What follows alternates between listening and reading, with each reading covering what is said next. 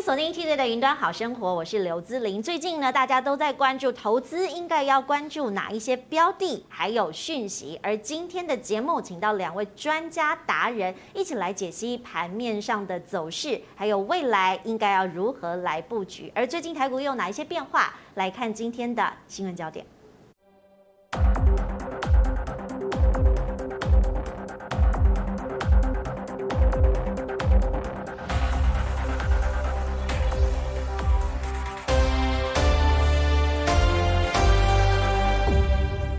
进入第四季了，大家都在关注的是第四季有很多企业即将要发表财报。那当然，在台股第三季的盘面呢，其实是有一点点变幻莫测的。大家都在关注的是，如果未来真的没有办法依靠股市走稳定的路线，自己应该要如何投资才能够获利赚大钱呢？今天请到的两位非常有经验的专家，跟大家共同在现场分享。首先要介绍的是财经专家陈诗慧。Hello，大家好，志玲好，谢谢。另外一位要介绍的是理财规划顾问吴家阳。哎，各位好，哎，主持人好。好，非常感谢两位今天来到节目现场哈。那其实两位过去非常有经验，因为呢，其实在过去早期的时候，他们都曾经投入自己投资的这个路径，选择了自己投资的标的哈。我们先简单的询问一下，呃，佳慧姐大概是，诗慧姐大概是什么时候呢进入这个投资的领域的？应该是我在出国念书之前就进入投资领域。那时候因为觉得去国外念书学费不够，嗯，那那时候看了那个报纸，然后还有就是那个我们有那个新支户，就是公司会汇款新支户的专家，就是那个就是财经专家，他们有那个理专嘛，是他那时候就跟我讲，我记得那时候是一九九八的时候，他说日本的基金已经跌了一半，已经跌很深了，叫我进去买，结果我就进去买三十万。结果一买的话，反而跌更深，因为那时候有大康泡沫。嗯，所以还有那时候，我记得在一九九九年的时候，到快两千年的时候。我其实是超级的股市小白哦，我小白到什么地步？那时候打开报纸看，他说顺大玉一张二二六块，买一张会配股一张。那我想说，哇，这样我出国的钱就够二二六配二二六，一张配二十二万六，所以我就把我下学期的学费拿去买顺大玉。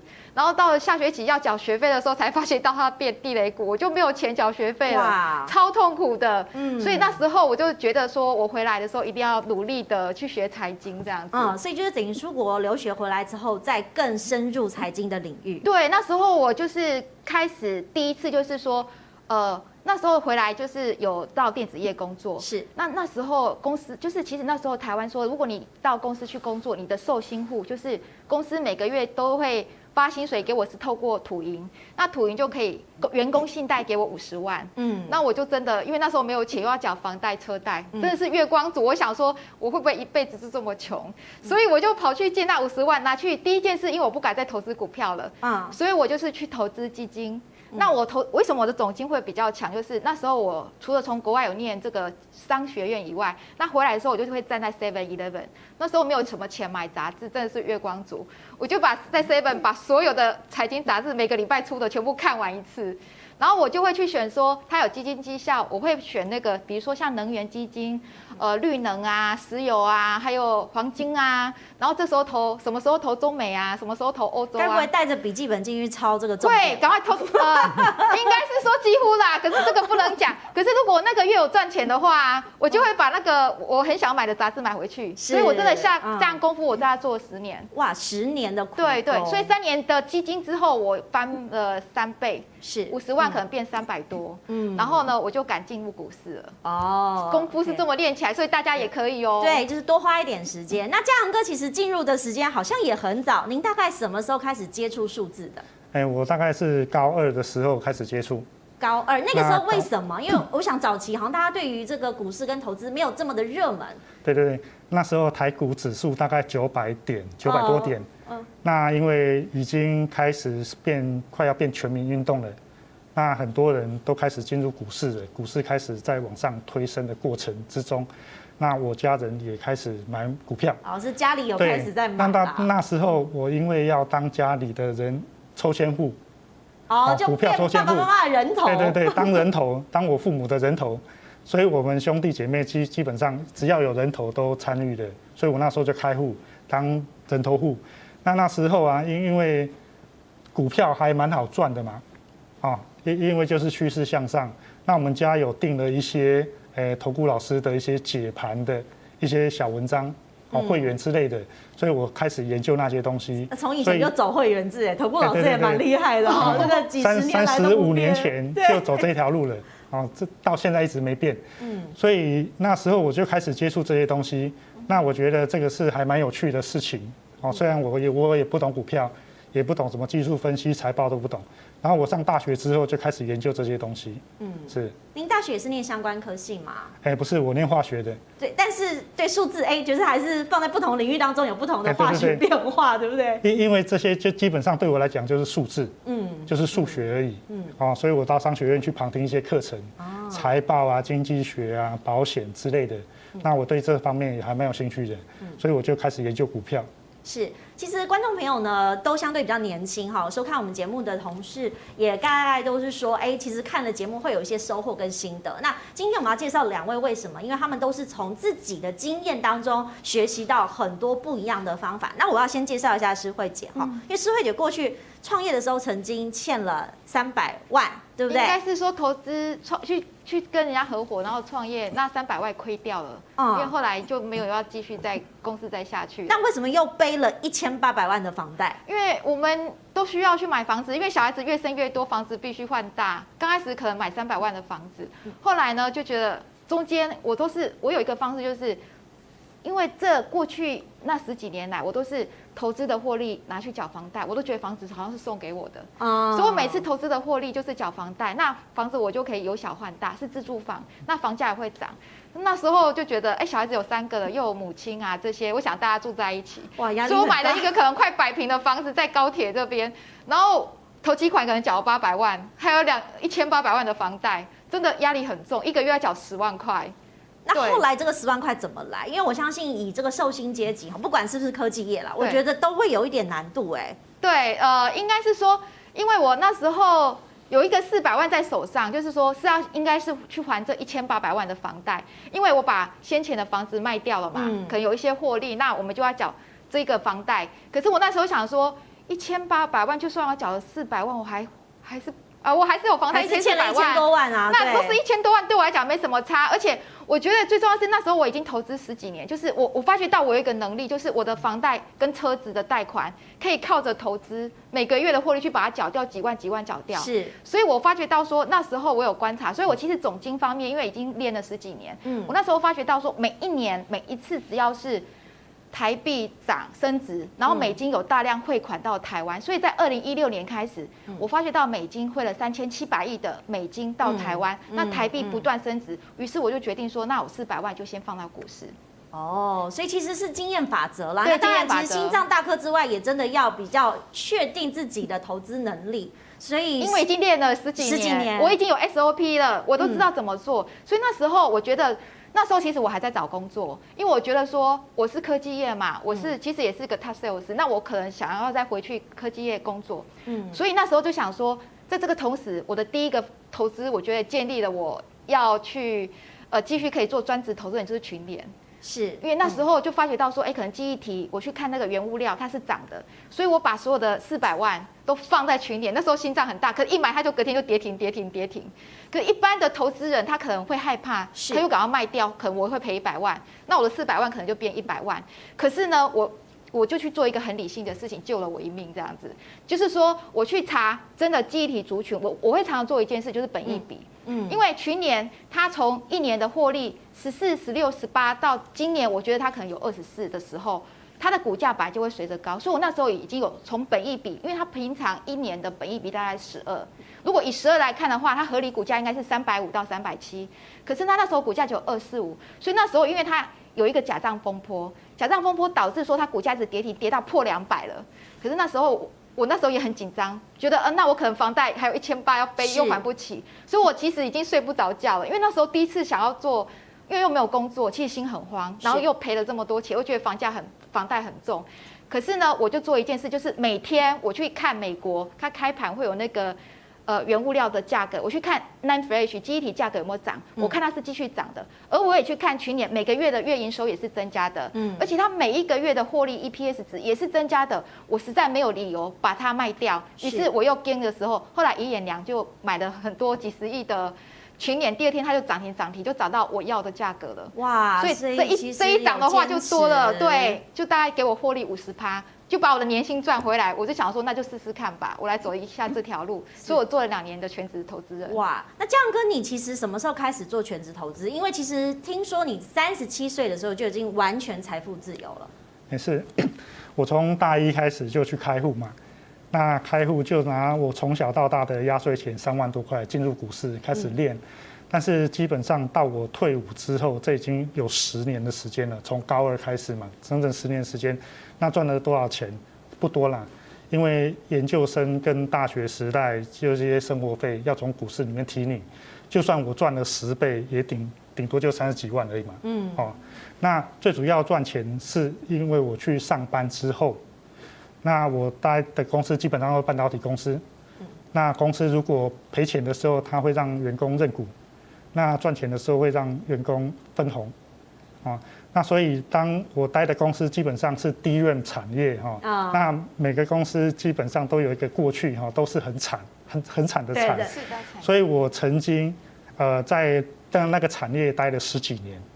那我三十七岁财富自由，是因为我三十四岁的时候。进到一家准备要上市的公司，嗯，然后我进去之后就是大量认股，嗯，公司让我们大量认股，那大量认股，它基本上就是公司当保证人，让我们员工可以按照职职、薪资、年资、职等，哦，它有一个额度，所以我就用那个额度不断的认，哦，那公司有好几波认股的机会嘛，基本上我一直认认到没钱。那两年半之后，公司 IPO，那我就陆续把股票卖掉，所以我就赚了一大笔钱。所以我之所以说三十七岁财富自由，那是因为，呃，每个人对财富自由的定义不一样。那我对财富自由的定义是我每个月只要三万块的支出，然后一年三十六万嘛。是。那我如果活到一百岁。的话还有六十年嘛？哦，你像这样再乘以六十，再乘六十，两千一百六十万嘛。是，所以我 IPO 赚到钱已经远远大于这个数字了。哇！所以我我我就认为我很开心呐。是。那这那我之所以敢认，就是因为在这个行业里面，我从上班到，诶、欸，到认股到 IPO 大概前后十年时间。嗯。那基本上我我之前有十年的时间都在研究股票嘛。对。那上班之后，因为我都在公司里面。所以我很了解那个产业，而且我也做产业研究，就是专门研究那个产业。所以当那个公司的股票如果下跌，我有薪水嘛，我会我我就会去买，那就买，那下跌套牢没关系，我就买，是买到它反弹。所以每年大概可以赚十 percent 没有问题。哇！所以三十七岁财富自由是这样来的。是两位呢都有些投资心法，然后就是加在自己的经验当中，然后也真的呈现在数字上。所以一开始我要请教的是慧姐哈，因为我们刚刚讲一直获利，其实是有一个操作的阶段。那过去大家都是讲波段获利哈，波段观众朋友你可以想一下，就是某一个区间，但是这个区间要怎么抓呢？是慧姐。呃，我可以今天就是来教大家这个很重要的小撇步，虽然是小撇步，但是我每一次都是如何如此抓波段，所以大家可能要听清楚。那其实这个小撇步你可以看，第一个是总金哦，那总金的话，这个就是在决定说这时候你到底要不要把钱放到股市。那刚才有跟大家讲过说，哎，可能美金很大量的会到台股，那台币一直在升值，这个每一次这样股市都是大涨，这个是。呃，我我觉得十次有九次是对的。那再就是看油价哈，其实油价在涨的这个期间呢，那股市也会涨。那美元指数是越低越好，比如说前一阵子美元指数到八十九，那最近美元指数九十四要往九十五的时候就危险，因为美元指数在涨的时候表示什么？美金也在涨，那美金在涨的时候呢，大家就会把钱放在银行，就会升息了。所以美元指数现在从八十九到九十四、九十五，如果可以再降到九十三、九十二的话，其实这时候股市就会涨起来了。那油价呢？因为最近是在通膨阶段，大家都会很紧张。可是，在通膨的时候，大家抢到说，哎，银行升息，那股市要跌。但是大家想哦，为什么银行升息？因为呢，最近一直通膨。那为了要抑制通膨，其实银行升息其实对股市反而是好的。这一阵子股市上下震动是以时间换成动。动能。我觉得在明年年初的时候应该会越来越好。那再来就是。我觉得我会在讲缺货题材分析，让我去年五月哈，因为我去其实是先前买石油，如果大家有看我说，我石油踩一脚二十五万变一万美金，那在二十五万变一万美金还好，我又把资金哈，我手上的钱的钱呢，又放到那个石油里面，又让我再涨回来，我又投资 AMD 超微啊，然后 Microsoft 跟 Apple，那在投资美股的这段时间呢，我也悟出来说。那时候因为疫情的关系，所以台湾很多电子题材是缺货题材，所以我那时候缺货题材，我就专门买下，呃，只要说缺货的，比如联发科啦、环球金，因为缺货题材就涨价嘛。那在这一年呢，我都只买缺货涨价题材，只要是我可能听新闻，比如说我可以听云端好生活，或者不同的财经新闻，只要每个新闻都说这个题材在缺货，在要涨价的时候，我就只买它。这一年的获利大概是三百趴。就从去年五年到今年五月，就一年就三百趴了。嗯，所以大家可能要常常听财经新闻是第二点。第三个的话就是技术线型。当然啊，我因为我并不是很专业的技术线型派，因为我是看总经跟基本面的。那技术线型其实我就简单的抓两条线，就是 K D 跟 M A C D。比如说我只可能 K D，我可能想，比如说我现在可能想买技嘉好了，因为显卡最近一直涨，技嘉就一直涨得很好，可能从八十一今天已经到一百一十几了，在一个多礼拜里面，那我可能会看就说，哎，我我去买它的时候。我觉得它过热，超过 K D 八十到九十，我就不要买，我等一等，等它回去可能四十啊五十这边我再买，才不会说变成最高点的老鼠。那它在 K D 比较低的时候，我再去把它买进。我大概是用 K D 跟 M A C D，可能在绿快要翻红，它其实有一个循环。那再配合 K D，我选择就是股票买进买出点，这就是我的秘诀了。哇，这个秘诀呢，真的观众朋友要记得。那嘉恒哥，其实你也有看一些数字跟线型，对不对？你看的东西是什么？嗯。呃，我看的方式哈，呃，基本上我以台股为主了。嗯，那台股因为以前呢、啊，呃，QE 不断的 QE 嘛，从二零零八年金融海啸之后，跟二零二零武汉肺炎之后，世界全世界不断的 QE，所以在 QE 的情况之下，原则上长线会看多。嗯，哦，但是短线的话，因为有时候会修正嘛，一些消息面出来。它或许会修正个十 percent 到三十 percent 不等，但是可能一个月、两个月、三个月、四个月就过去了。所以对我来讲，就是长线要看多，嗯，然后短线稍微保守一点。毕竟已经十几年都是大多头的局势了嘛。那台股的话，我怎么看哈？就是说一个上市大盘啊，它要 P E P E 本利哎本利比这个东西你，你你可以从那个呃本子上面看到哈，这个中间这条红色的部分啊。红色的部分就是指数嘛，是，然后上面有一些五倍啦、十倍、十五倍、二十倍这些东西，那你可以看到，就目前为止，这个指数还在合理的范围之内，就是十五倍到二十倍之间，所以我认为大盘指数来讲是很健康的哦。是，那大盘指数健康的话，其实大家也在看这个线图的走势哈。因为一直往上嘛，那您觉得这个健康这个时间，或是说进出场的时候，你会看怎么样这个中间点来进去？好，那这个这个东西的话，刚才是 P E 嘛，那 P B 也是同样的情况，嗯，哦，所以都落在这个我认为还健康的范围之内。好，所以其实如果是健康范围，好，那这样跟你会举例，好，举例就比如说有一些线型怎么看？是，你是要举台积电吗？对。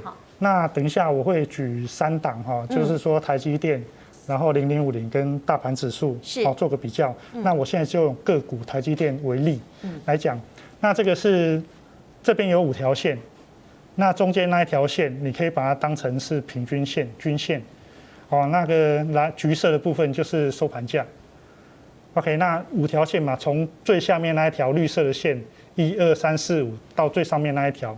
五条线我称为五线谱，嗯，那五线谱是怎么画出来的？中间那一条均线嘛，就比较容易。那其他的线是用标准差画出来，哦，先去试算它的标准差。那最下面那一条绿色的线，我我称为第一条线好了。第一条线，嗯，有有看到最下面这第一条，嗯，绿绿色的线，这条线，呃，它是均值减掉。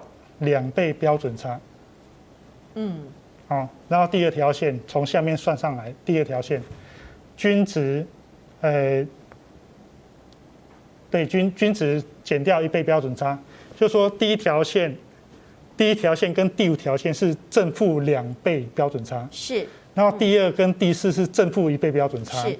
那标准差有它的科学依据，像我二十几年前进半导体公司的时候，公司就引进一个叫做标准差这个东西，去控制公司的制造品质。这个在科技业是很基本的东西，所以我后来想说，哎，这个。方法那么好，那为什么我自己不用？所以我十几年前我就自己尝试的去画这些东西。所以，江哥，这是你自己想出来的方法，用一个标准差的区间把它框起来，看这个指数有没有健康，或是个股的走势跟股价有没有健康。所以，所以这一种的话，那对我来讲，就是说你碰到第一条线最下面那一条线的时候，嗯，你就应该站在买方。哦，嗯、那碰到第五条线最上面那一条线的时候，你应该就站在卖方。是，哦，这样比较简单。是，所以大盘也是这样看。嗯，哎，是个股也是这样看。但是你看这个台积电是趋势向上嘛？对，五条线都是由左下到右上是向上的。但是等一下我们看到大立光的时候，它趋势是向下。哦，那这种向下，你一样是第一条线碰到你就买。第五条线碰到你就卖，是，但是趋势向下的这种股票，我暂时会避开，嗯，因为你不知道它跌到什么程度，是，哦，所以我的看法是这样子，这样比较简单，OK，它有科学依据。好，那因为是五线谱方法嘛，您自己做出来，但事实上有没有搭配所谓基本面的数字呢？哎，有。好，大概是哪一些基本面的数字？呃，基本面的数字。好，这样跟找一下哈，因为今天只准备了很多资料啦。对，来，观众朋友，我们来看一下台积电，嗯。啊基本上我比较喜欢用财报来选股，是，嗯，那技术分析或者是筹码是辅助，对我而言，哦，但是因为财报选股一般人来讲可能是比较难的，所以很多人用技术分析选股。那如果用技术分析，我是建议用标准差那个方法，嗯嗯，去做是 OK 的，因为你如果说看到市面上它也有这种你 Google 五线谱投资法，你可以找到一个。网站是，你可以不用自己画，你输只要输入标的，你就可以画出那五线谱，你就这样操作就好。那以我来讲，我是先看财报。那比如说台积电好了，好公司，我认为说毛利率一定要大于百分之三十，嗯，而且年度的 EPS 一定要大于三块钱。那从从我的选股方式里面，呃，基本上我就看八季，我也不会看很长，八八季就是两年。那这两年里面。是这两年里面，你看那 EPS，EPS、嗯、EPS 基本上都还蛮好的嘛。哦，它是每季的哦。嗯。所以，所以如果一年就是四季要把它加起来，台积电很好嘛。那毛利率也都四十几 percent 到五十 percent 嘛。所以这个是很 OK 的。所以就财报而言，我用最简单的方式就是两个指标，就是每股盈余跟毛利。那另外，如果说你认为这两个指标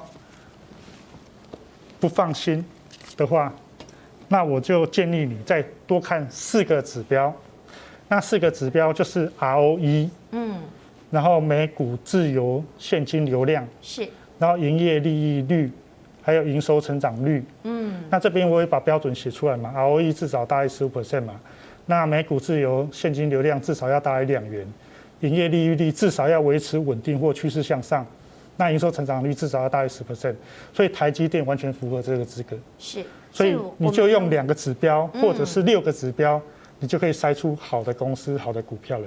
是，那当然这是在选标的的同时，我觉得观众朋友你可以自己选你自己喜欢的个股，然后用一些技术的方法去分析说它健不健康了。那思慧姐，我们其实这样听好，说实话对我自己来说有点难度，我不知道思慧姐觉得怎么样？因为技术分析对我来说，呃，是比较有门槛的一个。技术跟功夫，所以如果对你来说，嗯。啊，刚刚师姐说我们过去没有学这么多财经相关的这个股市的资讯的话，你会怎么看总经来选？那我们就拿刚才嘉阳他说的台积电，那我可能是用这个方式，我准备一下台积电，是。我这个格子很简单，大家如果看一下的话，嗯、台积电就是我用本益比去算，那我通常会怎么说呢？比如说我会把台积电过去三年来哈它的。股价我会拿除权洗钱的股价，看大家如果看到那个 CG 上有二零一八、二零一九、二零二零跟二零一二一，它的股价我全部列出来。这是我每次在选股之前我会做一个表，以后大家请这样跟着我做。是。那获利每一年的获利，比如说二零一八是十三点五四，二零一九是十三点三二，二零二零十九点二九七，二零二一现在已经公布第三季的财报，它可能会来到二十四点三，这个是我前一阵子估计的。那本益比大家可以抓出哈，台积电的低本益比就是二零一八的二十。那中本益比是二十四，高本益比就是二十八，大家有看到吗？过去三年，那我一定会抓出高中低本益比，在低本益比的时候买进台积电。那以今年二零二一来看，你每次只要五百六十买进台积电，它就会涨到六百一、六百多。为什么？它的六。因为它的五百六就是它的低本益比，二十到二十一之间，是我们就乖乖买进。它今年已经七次了，七次到五百六，七次到六百一。嗯，对。所以如果以这样来看的话，大家其实在选股之前，请大家就乖乖的做这张表，把低、中、高本益比抓出来，在低本益比的时候买进，中本益比卖出。那有时候如果它今天如果台积电的题材比较多，比如说 Apple 要出手机了。那你可以把它的本益比从中本益比二十四，再把把它乘以二十六，以它今天的个获利跟股利来看，那大家就可以知道怎么做波段了。是，那我们看这个本益比，施惠姐是不是对于本益比的数字哈，好像也有对于这个半导体跟封测做一些股价的对照，你会怎么样来做处理？嗯，因为很多人跟我说，到底什么才叫合理的本益比？是，那通常我会把上中下，就是比如说我今天要买台积电。我会把台积电相关的族群，比如说像联电跟世界先进，他们也是做半导体的，然后再把它的封装测试，比如说像日月光啊这些抓出来，就可以知道说，哎，它现在的本益比每一个是多少？比如说台积电。它目前的本益比来看的话呢，大概是二十七到二十八。那世界先进跟它比较像，世界先进到二十四，你可以知道。可是你可以看一下台积电的获利是联电跟世界先进的几倍，十九点九七，好，二零二零，然后世界先进它才两块三块，你可以知道大概是六倍哦。嗯，所以你可以知道，其实呢，龙头股要买就买台积电就好，就按照我刚才的方式，低本益比其实就可以买进。那目前台积电其实五百八、五百六、五百七买进。而且最近台积电的股价来到六十六十六百块哦，不是六十块，六十块大家会太开心。台积电的股价是六百块，那六百太块是代表一个历史上的意义，是什么意义呢？就是说它现在站到季线了。嗯，台那季线那台股的季线是多少呢？一万七千一百点。嗯，所以今天台股呢，如果到了一万七的话，也站上季线，它会跟着台积电电都一起站上季线的话，我觉得整个台股会越来越好。再加上一些你可以从比特币啊这边相关去看的话，那台湾的股市将会好。所以如果只要台积电一直都在六百块以上，那我台股呢往一万七、一万八有很大的机会。是，那现在大家如果都看好的话，以财报来说，因为第四季大家都预估财报的数字会蛮漂亮。嗯，施惠姐，如果财报跟你操作的关系，有没有一些里面的这个学问可以来分享？有，我每年很关注财报。我们现在来讲最近最热门的题材电动车。那以电动车题材，我有帮大家准备功课，因为我今天来就是要给满满的功课跟满满的好康这样子。那我今天帮大家准备的是红海，会讲电动车的原因是因为，其实未来五年哈，因为碳中和的关系，电动车一定会好。那昨天郭董呢，他的生日礼物就是红海的电动车出来了，嗯，这也是一个象征的意义。那我们以红海来看的话，我有很多人都说，哎，波段好投机哦。所以我帮大家准备一个可以做波段又可以做纯股的，就是以红海跟中钢来看，是那会讲到电动车红海，是因为其实电动车就是一个会跑的 Android 手机。嗯，今天我红海 iPhone 十三要出来，它没有理由跌，因为红海在七月二十二号的时候有除权息，除四块钱，鸿海在前天正式填权了，所以它其实这阵子你可以看红海二零一七到二零二一的话，你都不要卖它，不要做什么，它也。投报率是五十四趴，哇，对，那红海当然它有增资啊这些，但是我们以整体性来看，红海其实你看台积电涨了三倍，联发科涨了三倍，红海有涨什么吗？好像没有什么，它都是在九十几块上来，对对，九十几块上下。可是红海的题材呢，今年才出来，就是电动车，因为联发科跟台积电的题材都出来了。如果以我们这样子来看，红海其实是一个很好的投资标的。那以红海过去，我们就以像刚才算台积电这种本益比来看，红海的低本益比，我帮大家做功课的是十一，十一而已，只有十一。那现在红海的本益比呢，就是十一。嗯，对，它现在的股价大概是一零六一零七，就是十一。那红海的中本益比是十三，它的高本益比是十五，所以大家要知道怎么做区间操作了。是。那以中钢来看的话呢，中钢它现在的股价是大概三十三、三十四，那大家就觉得说，哎，中钢可不可以买？那我今天也帮大家做功课了。中钢哈，如果从二零一七年到二零二一年的话，它的投报率是六十八趴，以它每年加上呃它的配股配息来看，那中钢呢，到底三十三点多会不会太贵呀？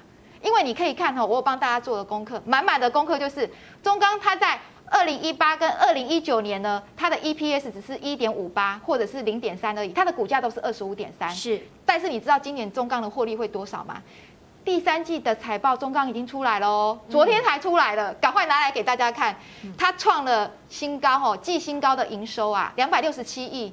它上上一季的话是两百四十六亿，所以上一季两百四十六亿的话，它 EPS 只是一点零五哦。它这一季呢一定会超过一点零五，所以估计我预估它今年的 EPS 是三点八，去年是零点三。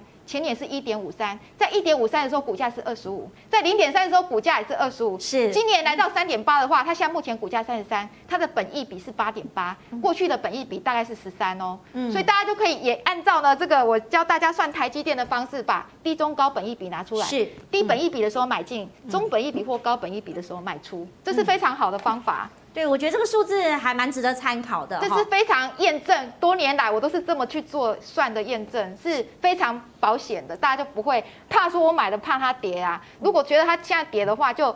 呃，天黑请闭眼。哦，陈明觉得天黑请闭眼，忍一下，忍一下，忍一下，然后你可以放长期一些，要不然当存股也是很好的获利，这样。是对，因为我相信很多的长辈都喜欢存中钢啦，对，然后红海也是他们过去买进的标的，只是大家都觉得说好像动的这个机会不太多。我觉得接下来红海的动能会很大，主要是电动车，全台湾电动车谁可以像他一样做代工的？嗯，对，就是红海，而且红海其实花很多心思哦。那昨天红海的那个记者会这样看起来，我觉得他的电动车是很有未来的。是，所以大家其实都在看一些产业的前景。那嘉阳哥，你在选股的逻辑上有没有一些比较呃可以分享的心法跟大家来说的？好，可以。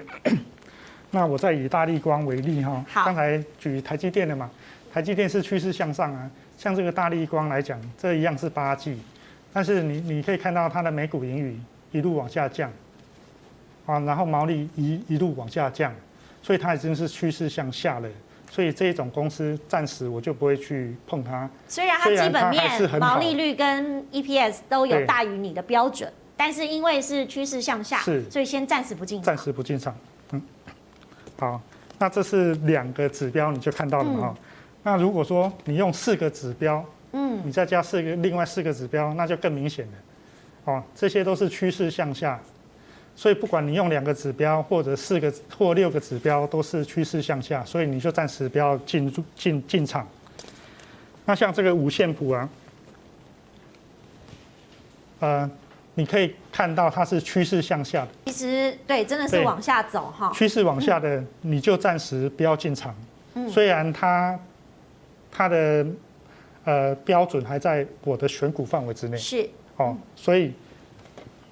按照这种逻辑哈，呃，一个最简单的方法，就是说，现在全世界的钱都会往大型全值股集中，所以你如果要比较安全的方式的话，那我就建议说，从台湾的前五十大全值股去选股，哦，这样你可能会错失一些标股啦，因为标股可可能都是中小型股比较会标嘛，嗯，但是你比较也不会踩到雷，是。哦，相对安全。那获利来讲也算还 OK 了哈，所以像这个标准的话，我就用 EPS 跟毛利率嘛，毛利率百分之三十嘛，EPS 大于三块，这样前五十大全值股，这个是礼拜一的资料，我筛选出来只剩二十三只股票，嗯，那二十三只股票你就用那财报两个指标或六个指标，然后再看五线谱，五线谱是趋势向上或趋势向下，哦。你去，你去把它找出来。所以，我帮各位做完功课之后，哈，我就会认为说，呃，你如果不会选股，是，你就用零零五零，零零五零就好了。那零零五零就用五线谱进场，嗯，哦，决定买卖点。那另外一种我叫做黑猩猩选股法，黑猩猩是一种讽刺的方式的，就是说黑猩猩随便设备标，设到的。那那那些标的持有一段时间，可能获利都会比专业投资人还要高。可是你都选半导体，我有发现。哎，我是从五十大里面去挑的，那挑出来就是这五只股票，嗯，啊，台积电、联发科、矽力啊、瑞昱、联咏，这是我目前哦，可能夏季或下夏季最近半年之内我会去关心的标的，因为这些是趋势向上的，所以当它如果在五线谱的第一条线低点的时候。你就可以进场，嗯，而事实上这五只股票现在都在相对低点的地方，嗯，所以你可以观察它，嗯，好，所以其实刚刚讲完了电子相关，我要回到哎金融或者是传产，我要请示会来分享，因为过去我们刚刚讲了这个中钢跟红海啊，其实金融股还有最近的比特币概念，好像大家也很关心，对，金融股也帮大家做好了功课了，今天来都做也是一样，我会跟刚才台积电一样，把那个金融股的高中低。这个我都本益比都算出来了哦。那我我们今天先拿来富邦金，为什么今天会跟大家提金融股这一件事情呢？因为美国要升息了，最近从英国啦、加拿大，现在大家都升息，可是大家有没有觉得很奇怪？升息现在股市在涨哎，这台湾是上下震动洗得很厉害，可是以美国啊、英国这边各个国家来讲的话，升息股市反涨，为什么利空已经差不多要出尽了？所以大家升息的时候要看的就是哪一种股票，哪一个产业，就是银行股。银行升息对银行股它获利会增加会涨。所以我们今天呢来抓出到底富邦金可不可以买？当然我今天不是教大家来买股，只是说用一个方法来计算一下，我帮大家算出富邦金过去三年的获利跟它的高中低比本益比是多少。那如果我们来看一下，比如说富邦金好了，大家就这么算哦。今天看完这个节目，有很多好康资源节目真的很好，就知道怎么算。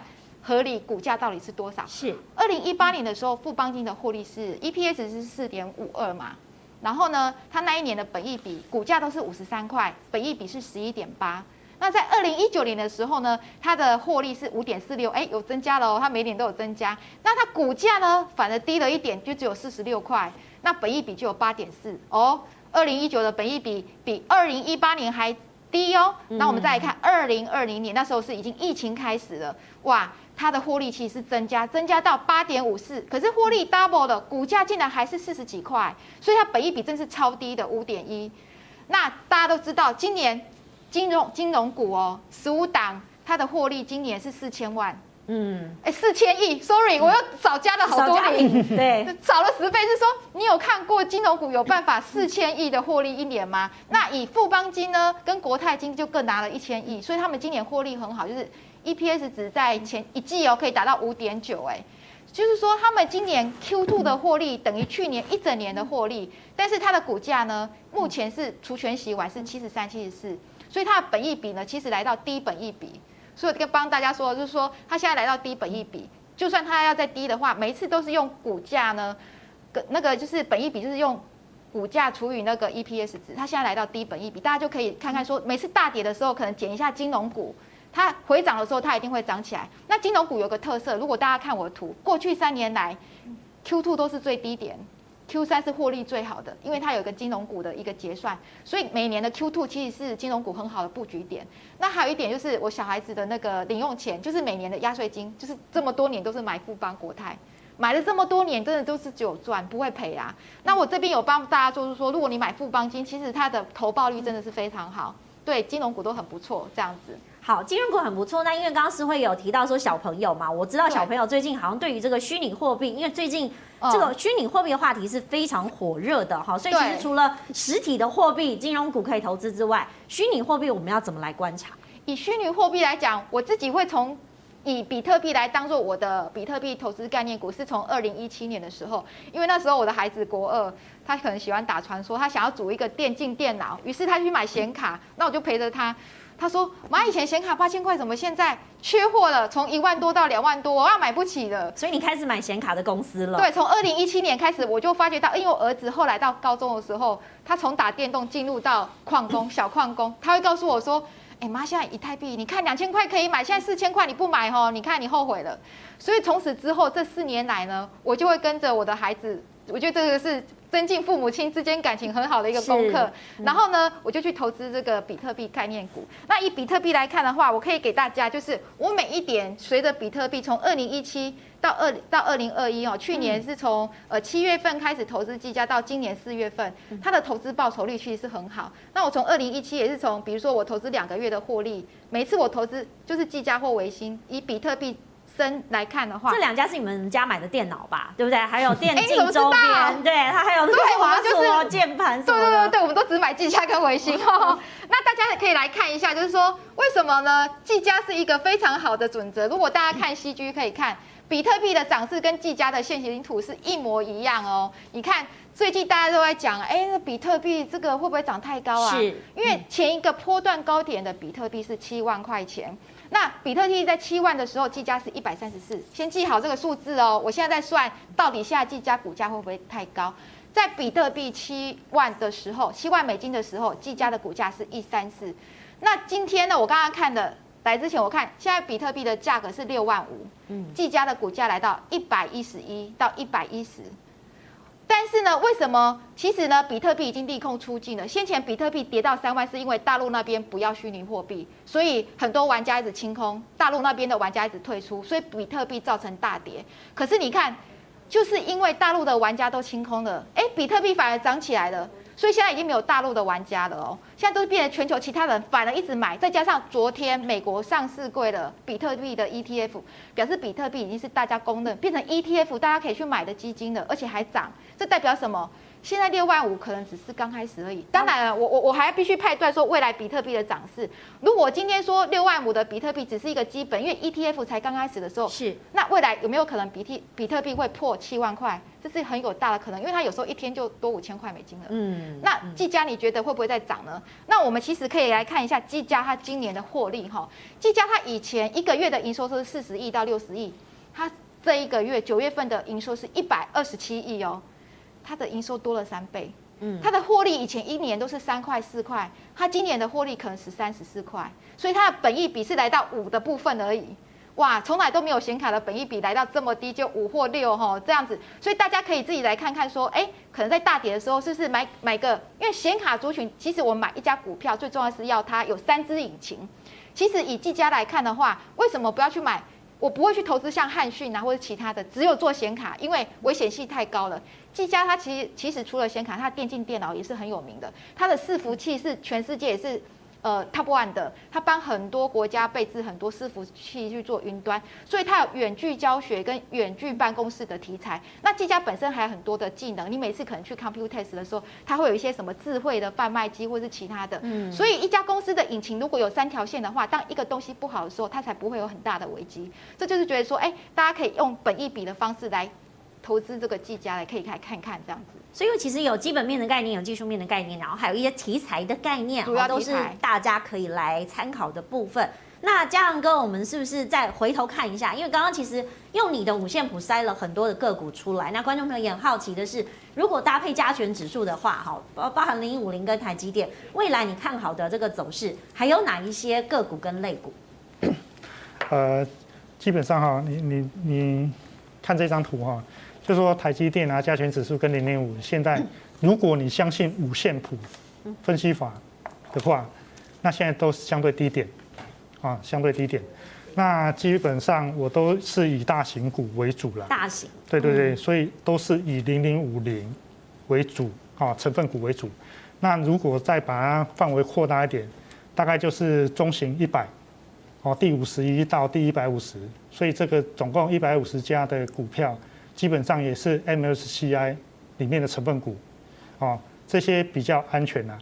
那那刚才呃，如果提到呃显卡这个部分，我相信哈，它的财报、EPS 跟毛利率。都会在我的选股名单之内，是。哦，只是说它的全值可能没办法进到前五十名。哦，因为你是从前五十大开始选，是，那石慧姐是从这个个股的潜力开始选，是，嗯，那那在我的选股名单里面哈，我我如果把上市柜公司现在一千七百三十八档全部列进去的话，我相信这些会在我的选股名单之内，哦，只是说，诶，在这边不能讲的太满。是，对，对我来讲哈，所以用大型全资股比较安全。嗯，是。好，所以其实呃，大家都有一些指标。那最后我要回到思慧姐，因为过去我们也是在讲一些所谓的巴菲特心法等等的，你自己好像也有整理一套的方法教观众朋友来看。对，巴菲特选法的话，刚才有讲总金呐，总金可能是有十个指标，我有讲一下哈。那今天我们以巴菲特选股法的话，他就是讲说，哎。他就是看营收啦、获利呀，哈，还有 EPS 的选择。刚才戏剧就是也写得很清楚，以价值投资法。嗯、那可是以这个巴菲特的选股法，大家还是做波段会害怕说，哎，这怎么办？如果说我选错，会担心选错。我觉得有一个很好的 paper 来教大家。嗯，这个我是秘密武器选给大家哦，就是说我们可以从这个巴菲特的选股法，再搭配台湾每一个月出口值，它的成长到底是在哪里哈？那怎么搭配？就是这张图非常赞哦。你可以看台湾今年从一月到九月出口比去年成长三成，从来都没有过。而且今年的出口值呢是大大的增加哦，那可以来到兆哦，一季可以来到一兆是很不简单的。以前都一季可能就是七千多万、八千多万，今年前三季是来到三兆，有可能第四季又来个一兆。今年台湾出四兆，这是很吓吓叫的，不可能哦。那大家也可以来看，从这张图可以来看说出口值。在一月到七月，因为七月这时候才是到底成长最多的是哪些产业？大家有在想说，哎，我到底要投塑化还是金融什么？不知道，那就每一个月在十号之前，请大家 Google 财政部的出口数量跟出口增加率，就可以看到这样类似的图。我们可以看到，今年台湾最好是电子类股成长三成，塑化类股呢，还有化学类股成长了四十八趴，四十八趴是将近五成哦，应该是台湾。里面所有的产业成长最多的，那我们在第三个成长很多是什么？矿产跟钢铁哦。为什么大家都说钢铁未来很好？今天钢铁的获利是去年的四倍，因为钢铁真的出货出很多啊。那还可以看到其他，比如说像机械啊，或是纺织这些。从这张图来看的话，台湾其实是没有理由台股会不好啊。嗯，台湾没有理由在。历史以以来哦，这么多年来都成长到今年可以有四兆的出口，哎，怎么会不好呢？现在的不好代表什么呢？其实现在不好是暂时的，因为可能有很多疑虑，或是灰天鹅不是黑天鹅，灰天鹅会上下震荡。但是相信这些灰天鹅，大家说的通膨啊，或是升息，让它由时间换动，让它波段一下，也许在明年年初或今年年底的时候，大家可以看到一个新高点，就跟比特币一样，对，沉寂一段时间，有了动能之后，再往上可能会跳超过七万，有人说来到十万这样。我发现会赚钱的人都还蛮正向乐观的哈，就是跟两位一样啊，其实是在低点的时候看到机会点，而不是说啊现在很悲观，就是觉得市场不好，我就开始不要做了等等。所以，我们大家在积极布局的同时，呃，我也要请教一下嘉阳哥哈，大家对于投资理财，每个人都有不一样的概念，那你会怎么样看待理财这件事情？然后钱你会怎么来分配呢？呃，基本上我认为赚到钱就应该要守得住。嗯。那很多人是赚到钱之后，几年、几十年之后守不住，然后下场也蛮凄惨的。这种人也多的是啊。所以赚到钱要守得住。那那我的方法哈，你可以看这边哈，就是说我以前工作收入，我不断的精进我的工作收入，啊，收入工工作收入越来越高嘛。然后接下来我就学投资理财，嗯，嗯，然后。然后你看啊，工作收入，然后投资理财嘛，这两个我把它当成卫星资产，因为工作，呃，你说一个人要工作到六十五岁，这件事情也不是一件容易的事情，搞不好中年就失业了。所以我认为这叫卫星资产。卫星资产就是说你时间可能不是很长，但是你要赚得很快，赚得够多，这个叫卫星资产。所以我把股票，比如说我公司赚的 IPO 这个钱，因为一辈子也没几次嘛。所以我也把它当成卫星资产，因为赚得快，赚得多，然后赚到钱之后，你就要把它放到核心资产。那核心资产，我认为这边就是保险跟房地产。哦，你还是有投资别的这种类别型，比较稳定型的。是，所以这这就是说我股票赚到钱之后，我去买房子，然后买房子之后，我又大笔的钱投进保险里面。那保险对我来讲，它是一个。可攻可守的工具，哦，那我在保险里面的还本金，呃，基本上已经够我最最最基本的生活了。是啊，嗯，然后基本上我如果未来需要长期看护什么之类的话，保险里面都足够负担了，所以这是一个很保守的方式。那赚钱的速度当然不像股票那么快，但是它很稳。那房地产也是，它可能很稳哦，所以赚到钱你就要守得住。所以我就把钱赚到钱就持续搬到我的核心资产里面，把它存下来。那房地产因为最近十年也增值蛮多的，那我可以把房地产里面的钱贷款出来去投资股票，然后这样循环。嗯，因为贷款房地产贷款的钱哦，那个利息可能是一点五到一点八 percent，但是你股票获利可能。可以远大于这个数字。是，所以其实呢，有很多的方法可以用观众朋友来做了解。今天非常谢谢两位精彩的分享，更多投资讯息，请继续锁定云端好生活。我们再会，拜拜。